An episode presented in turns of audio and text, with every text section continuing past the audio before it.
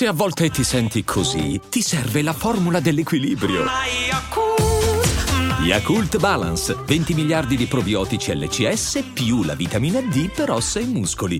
Avete mai pensato che una serie TV possa aiutare ad affrontare un cosiddetto trauma collettivo come può essere l'11 settembre o la pandemia?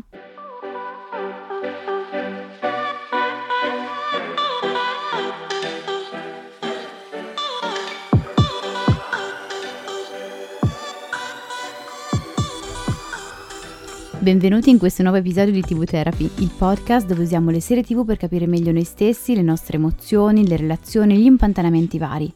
Io sono Alessia, psicologa e psicoterapeuta e su Instagram mi trovate come Io non mi stresso. E io sono Giorgia, scrivo di serie tv e su Instagram mi trovate come Tellist, che è un blog che racconta le serie tv come meritano. In questo episodio parliamo di 11 settembre perché proprio oggi eh, è l'anniversario, sono passati sì. esattamente 20 anni dagli attentati nel 2001 alle Torri Gemelle al Pentagono che hanno dato una svolta alla storia degli ultimi due decenni, non solo storia di storia, ma anche, proprio anche, anche a livello televisivo. Televisione, sì, hanno influito anche sul corso della storia della televisione e delle, delle serie tv.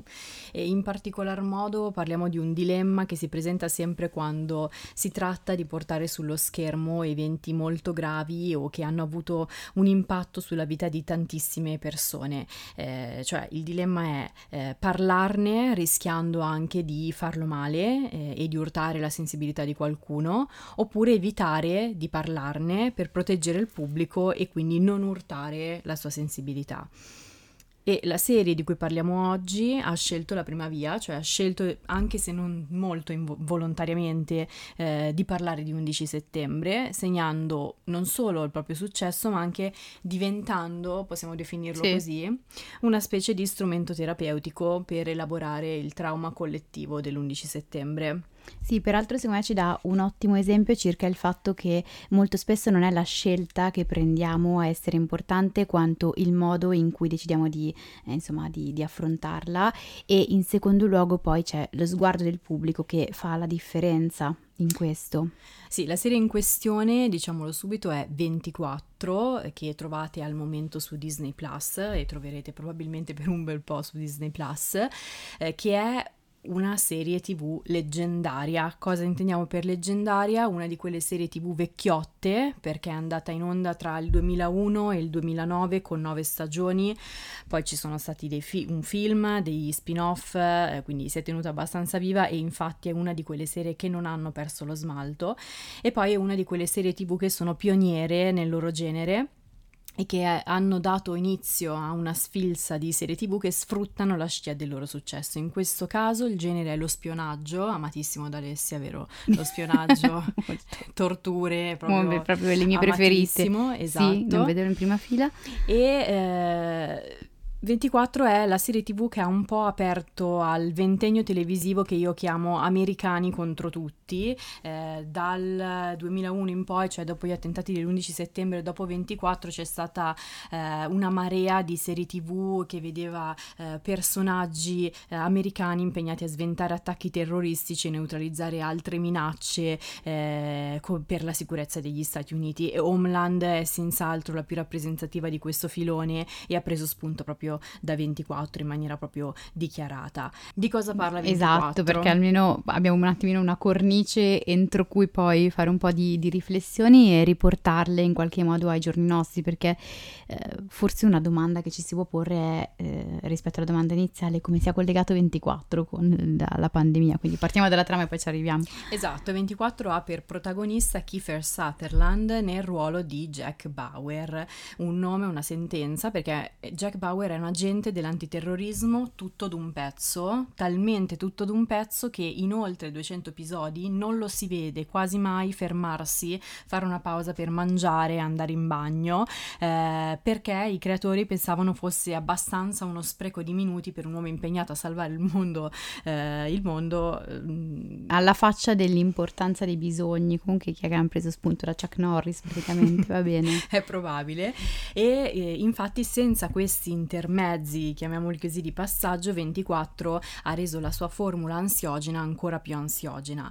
24 ha una, se- ha una formula eh, molto particolare, gli eventi sono narrati in tempo reale, eh, cioè quello che fa il protagonista lo si segue passo per passo nello stesso momento in cui accade, eh, quindi ogni stagione segue eh, una singola missione che Jeff Bauer deve portare eh, a termine nell'arco di un giorno, quindi nell'arco di 24 ore, da qui titolo. abbiamo capito il titolo, e ogni episodio mh, mm, corrisponde a un'ora di quella giornata e poi per rendere tutto ancora più meravigliosamente ansiogeno, eh, sullo schermo ogni tanto compare un timer che scandisce il tempo che resta a Jack Bauer eh, per svolgere appunto la sua, la sua missione. Eh. Se fosse andata anche in bagno diventavano 25 comunque vabbè. la miseria, quanto ci stava. Eh, vabbè, eh, riprendiamo. Allora, uno dei motivi per cui 24 è diventata famosa eh, è che è un po' nefasto dirlo in questa circostanza, ma è capitata al momento giusto. Eh, cioè, i suoi creatori l'avevano scritta mesi prima eh, degli attacchi dell'11 settembre, ovviamente non potevano sapere quello che sarebbe capitato, perché sennò ci sarebbe stato da preoccuparsi. Ehm, e l'uscita di 24 era programmata per il il 30 ottobre, quindi qualche settimana dopo gli attacchi dell'11 settembre.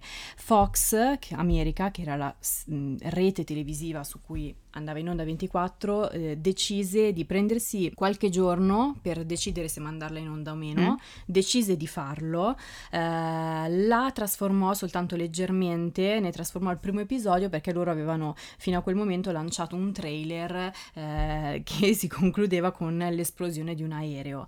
Eh, diciamo che magari quello forse per loro era un po', un po troppo, forte. esatto, e quindi decisero di, di, rendere un po' più soft l'episodio, ma fecero la scelta di mandare in onda eh, Ehm, Scelta, scusami se ti interrompo, ma intelligente perché ci sono alcune ricerche, se non erro, nell'ambito della psicologia sociale che dimostrano come nel momento in cui viene presentato uno stimolo eccessivamente ansiogeno, che so, un cartellone pubblicitario molto esplicito, che quindi risulterebbe traumatico, passatemi il termine, eh, quello che accade è che ha un effetto controproducente, cioè l'effetto che ci dà è quello di voltarci dall'altra parte. Eh, penso ad esempio alle pubblicità eh, di, non so, mh, molto esplicite di bambini che muoiono di fame, molto spesso hanno l'effetto sì di farci star male, di arrivarci come un pugno nello stomaco, ma spesso poi di o farci abituare nel corso del tempo o farci girare dall'altra parte. Quindi la scelta di non prendere eh, l'episodio più ansiogeno, la scena più ansiogena è intellig- è stata intelligente. Sì, e, mm, quindi stavamo dicendo che 24 ha fatto una scelta controcorrente all'epoca, eh, controcorrente anche rispetto al quanto avevano fatto molte altre serie tv anche più, più famose, già, già, rodate, perché ehm, una buona fetta di serie tv dell'epoca, dopo i fatti dell'11 settembre, prese due strade, una è quella di parlarne ma con dei toni molto contriti, eh, l'altra invece è quella di cancellare completamente qualsiasi tipo di riferimento a eh, bombe, attacchi terroristici, eh, islamismo, integralismo e anche semplicemente alla eh, New York eh, che c'era stata fino Prima. appunto al crollo delle torri gemelle. Che non è male perché poi a seconda della persona abbiamo, avere davanti una rosa di, di, scelte non è male perché a seconda di come siamo fatti poi scegliamo in una direzione o nell'altra. Sì, facciamo un po' di esempi. Eh, tra le serie più famose che decisero per il non lo mostro eh, c'erano ad esempio i Soprano mm. o Sex and the City che tolsero dei frame delle torri gemelle dalla loro sigla benché fossero emblematiche della New York che raccontavano eh, Oppure Friends eh, cambiò completamente la trama di un episodio in cui Chandler e Monica dovevano andare in luna di miele, quindi anche uno dei pochi episodi ambientati al di fuori eh, del classico set al chiuso di, di Friends. E mh, mm, l'episodio prevedeva che Monica e Chandler restassero bloccati in aeroporto perché avevano fatto una battuta eh, su una bomba eh, in aereo, quindi la classica battuta che peraltro spesso si fa quando si va a prendere un aereo, esorcizzando un po' le proprie paure. E... Sarebbe stata un po' noir, si dice così. Esatto. E eh, poi per molti anni i Simpson hanno oscurato dalle repliche, dalle proprie repliche, un vecchio episodio eh, che era ambientato a New York, dove la famiglia Simpson andava in gita e c'era Homer che se non ricordo male faceva su e giù da una torre gemella all'altra per cercare un bagno libero eh, e tra l'altro in, in questo, questo, episodio eh, è famoso per alcune teorie profetiche, eh, ma i Simpson sono sempre famosi Mamma. per le teorie profetiche che tra l'altro sono assolutamente spiegabili. Ci sono dei motivi per cui i Simpson ci azzeccano sempre, ma non ne parliamo, non ne parliamo no, oggi. anche i Simpson aprirebbero 8000 puntate super interessanti tra filosofia, psicologia, eh, insomma però tornando a 24, eh, dicevamo che 24 scelse una via eh, totalmente differente e questo rafforzò appunto il suo successo. Perché? Perché quello che fece 24 è distinguersi e intercettare direttamente le paure del pubblico e i bisogni che il pubblico aveva in, in quel momento e che erano cambiati immediatamente subito dopo l'11 settembre. Eh, si dice sempre che chi all'epoca era già su- sufficientemente grande da avere dei di ricordi non possa dimenticare dov'era e cosa stava facendo quando arrivò la notizia degli attentati dell'11 settembre. Sì, io stavo preparando le, i quaderni, la cartella per, insomma, per la forse l'ho iniziata da un paio di giorni, stavo preparando tutto il materiale, esatto, però alle superiori. Esatto, io idem, stavo facendo eh, le, le, copertine dei, dei quaderni, dei libri. E, e, e, però è anche al contempo praticamente impossibile non ricordarsi il senso di immediatamente immediata paura e di sospetto che si propagò dopo gli attentati, perché fino a quel momento eh, soprattutto più piccoli, avevano vissuto in maniera relativamente tranquilli, in quel momento, eh, tranquilla, in quel momento si era capito che c'era una minaccia, ma non si sapeva bene chi fosse questa minaccia, eh, dove operasse, chi volesse attaccare e questa tra l'altro era la narrazione che ci veniva fornita dai, dai media.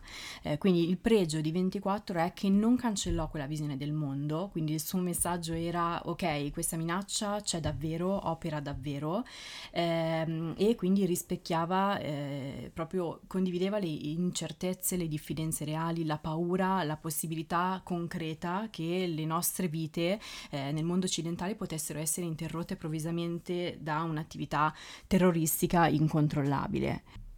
Sì, che tra l'altro è un qualcosa che possiamo comprendere molto bene perché da lì in poi e a più riprese questo, insomma, questo effetto lo abbiamo provato dopo i vari attentati che ci sono stati dall'11 settembre in avanti. Eh, mi viene in mente che la mattina ad esempio si sale in metropolitana, soprattutto non so, eh, dopo il Bataclan e eh, si pensa a dove sedersi non solo a seconda del posto preferito, ma anche perché se dovessero salire a fare un attentato, qual è il posto che mi garantisce eh, la sopravvivenza? Eh, se mi trovo in un centro commerciale, eh, controllo meglio le, le, o al cinema, controllo meglio le, le vie d'uscita, eh, in qualche modo anche la nostra vita quotidiana è stata influenzata, insomma, da, da questo. Sì, esatto. Il fatto però che Jack Bauer avesse in pugno la situazione, eh, perché ricordiamolo, era un uomo tutto d'un pezzo, e riuscisse a neutralizzare queste minacce era rassicurante per il pubblico. Probabilmente tendenzialmente il vedere sullo schermo un protagonista che ha in mano la situazione e che ha un senso di padronanza e di controllo che noi nella realtà in quel momento sentiamo di non avere, perché ricordiamo che siamo, dopo un attentato siamo eh, confusi, non sappiamo dove arrivi la minaccia, soprattutto all'epoca, ehm, restituisce anche a noi un senso di padronanza, di controllo sulla, sulla, situazione nella cosiddetta guerra al terrore. Sì, diciamo che era un po' come se eh, 24 per un'ora alla settimana fosse un posto che raccontava il mondo reale, ma allo stesso tempo una realtà parallela dove la minaccia era contenuta. E quindi in qualche modo era un, un posto confortevole dove rifugiarsi per un'ora alla settimana. Ci dava l'idea che da qualche parte potessero esserci delle risorse utili ad affrontare la situazione.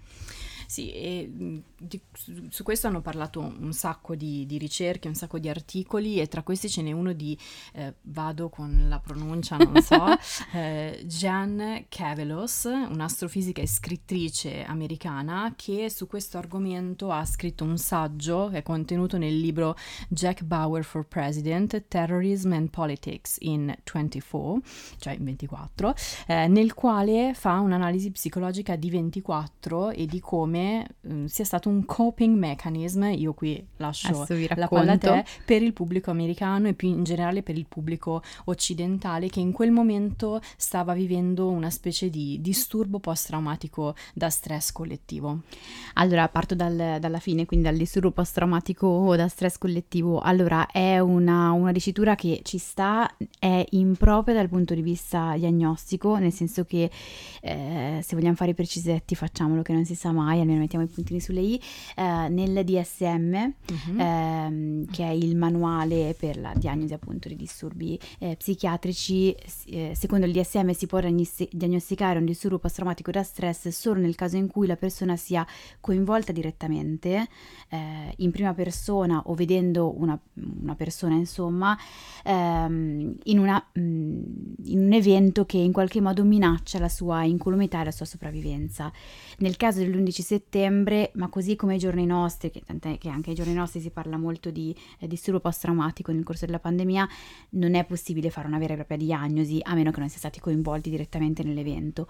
È un post-traumatico da stress collettivo perché? Perché ci sono alcuni fenomeni, alcuni eh, sintomi eh, da stress Mm, perché l'evento per noi in qualche modo rappresenta un trauma che in psicologia sarebbe chiamato trauma con la T minuscola, nel senso che non è eh, l'eventone che ci è capitato oggettivamente in cui siamo coinvolti in prima persona, ma eh, quell'evento, legandosi probabilmente anche a nostre caratteristiche, a caratteristiche della nostra storia, risulta poi per noi in qualche modo traumatico o causa di disagio.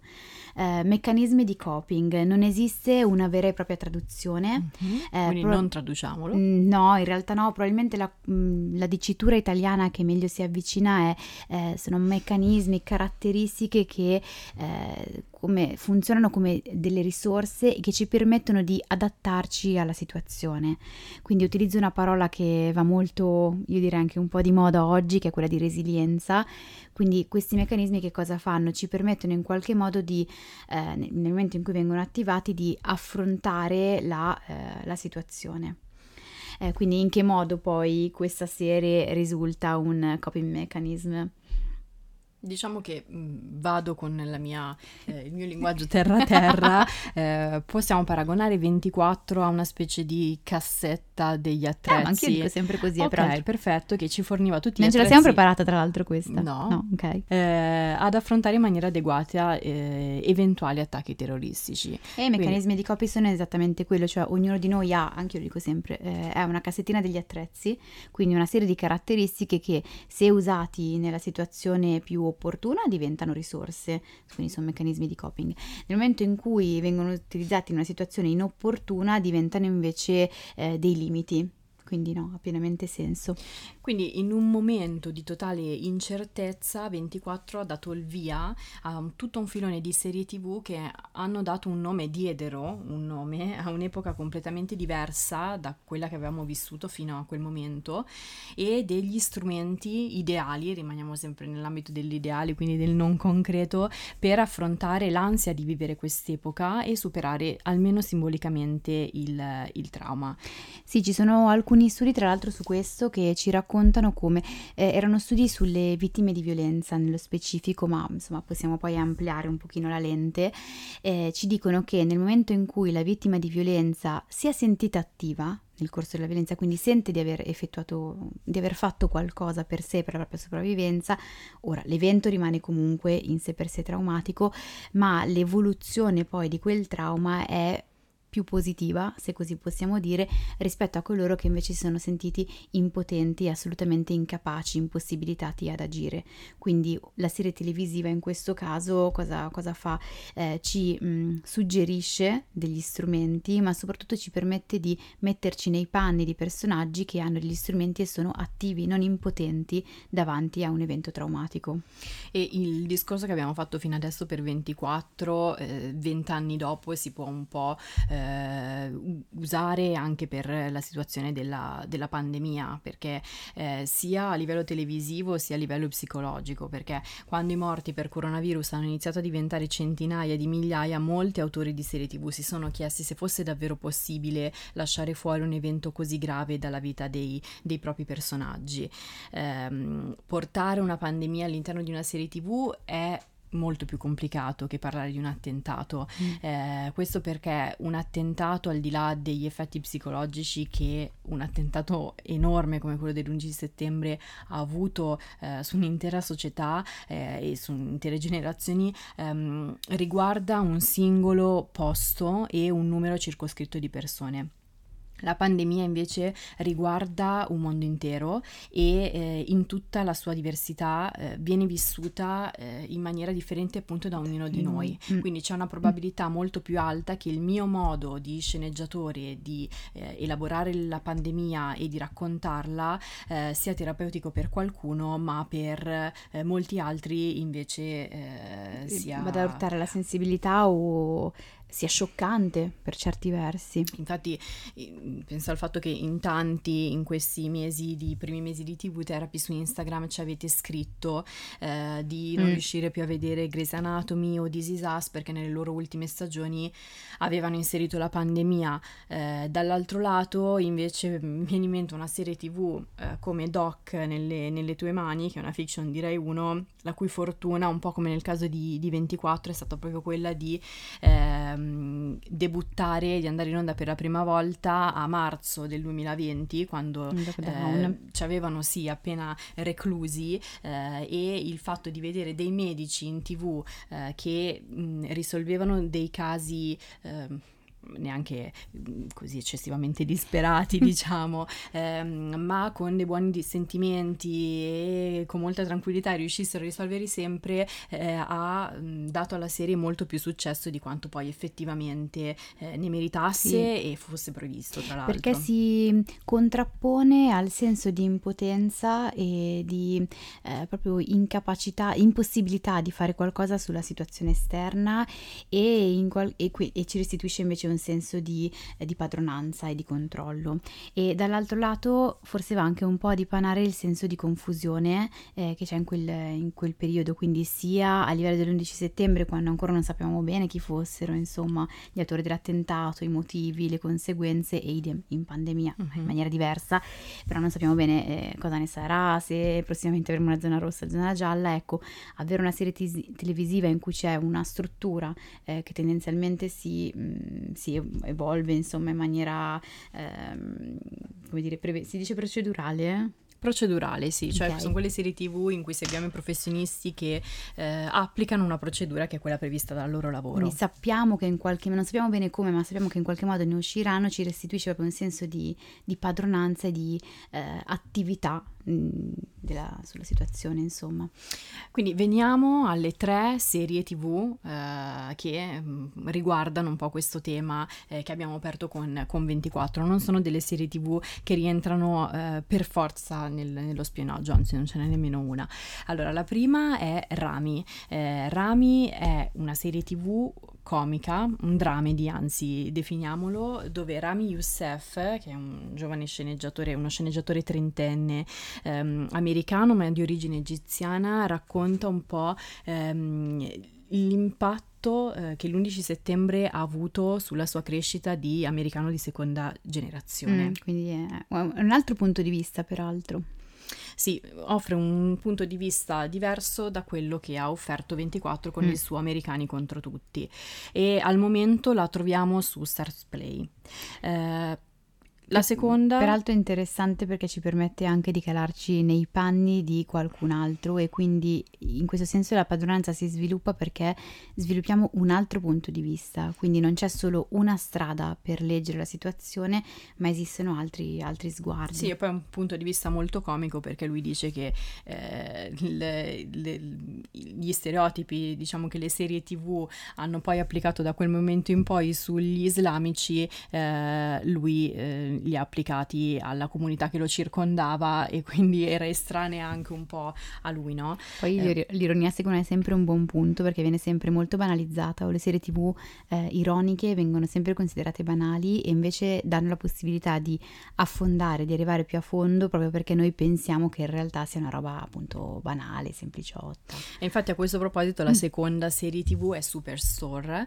Um, Superstore la citiamo per il modo in cui cui ha parlato di pandemia, è considerata una delle serie tv che ha parlato meglio di pandemia perché è una commedia, è una comedy che è ambientata all'interno di un supermercato americano e nell'ultima stagione ehm, ha proprio inserito il coronavirus all'interno eh, de- de- dei suoi nuovi episodi e dicono che l'abbia fatto in una maniera eccellente nonostante fosse una serie tv comica surclassando tutti i vari Grey's Anatomy, This Is Us che invece hanno usato il tono un pochino più drammatico. drammatico. E Superstore, se volete iniziare con le prime stagioni, la trovate su Prime Video. L'ultima stagione invece eh, è andata in onda al momento su ehm, Infinity, eh, però gli episodi non dovrebbero essere disponibili, quindi bisogna aspettare che arrivi anche quella su Prime Video. L'ultima serie TV che consigliamo è infine mm. Veleno. Un po' meno ironica degli altri, decisamente meno decisamente ironica. meno ironica, molto più densa e pesante, eh, che è una docuserie tratta dal podcast di eh, Pablo Trincia, consiglio di ascoltare prima il podcast e poi guardare la, la docuserie che si trova su Prime Video. Um, Veleno l'abbiamo scelta perché parla eh, del caso dei, cosiddetto caso dei diavoli della bassa modenese, cioè quel caso che negli anni 90 vide alcune famiglie essere accusate di pedofilia e satanismo e eh, vedersi, quindi togli, si videro togliere i figli dagli assistenti sociali e quei figli non li rividero mai più. Um, Veleno, come 24, è il classico esempio di um, serie tv, di quando le serie tv trattano degli argomenti particolarmente ansiogeni perché sono reali, sono concreti e quindi toccano le nostre paure concrete, eppure nel farlo sono terapeutiche. Sì, perché superato lo shock iniziale di un tema che generalmente è molto inquietante per i genitori, cioè vedersi sottratti o rapiti in altri casi i figli, ehm, ci, dà, la, ci restituisce l'idea che eh, studiando un po' la situazione e il caso abbiamo tutti gli strumenti per difenderci da una situazione simile e quindi è come se ci mettessimo in mano degli strumenti. Esatto. Quindi siamo arrivati in fondo anche a questo episodio. Eh, come al solito, se avete dubbi, domande o curiosità che eh, vi fanno sentire le serie TV che state guardando, ogni sabato ci trovate su Instagram, eh, sul mio canale che è quello di Io non mi stresso e sul mio che è Tellis con la Y, precisiamolo sempre. Come al solito mettiamo sotto il box informazioni dove è tutto scritto. Eh, vi ricordiamo poi, eh, come sempre, che la TV Therapy esiste anche come terapia di gruppo e se volete rimanere aggiornati su nuovi gruppi in partenza, seguite il podcast o iscrivetevi ai nostri canali. Il prossimo gruppo, se state ascoltando il podcast pressoché in diretta, eh, inizierà a fine settembre, ma poi ne usciranno altri nel corso dell'anno. Adesso abbiamo tutti quanti gli gli strumenti per affrontare la realtà, andiamo a viverla. Al prossimo episodio. Vai.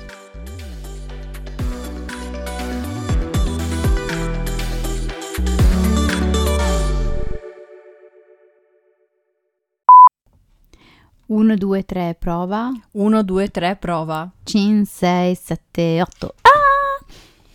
In che modo? Cosa devo dire? che devo dire qua? Quindi siamo arrivati in fondo anche a questo episodio. L'abbiamo fatta. No. Sì. sì. Ok. Rifacciamo. I'm Sandra, and I'm just the professional your small business was looking for. But you didn't hire me because you didn't use LinkedIn jobs. LinkedIn has professionals you can't find anywhere else, including those who aren't actively looking for a new job but might be open to the perfect role, like me.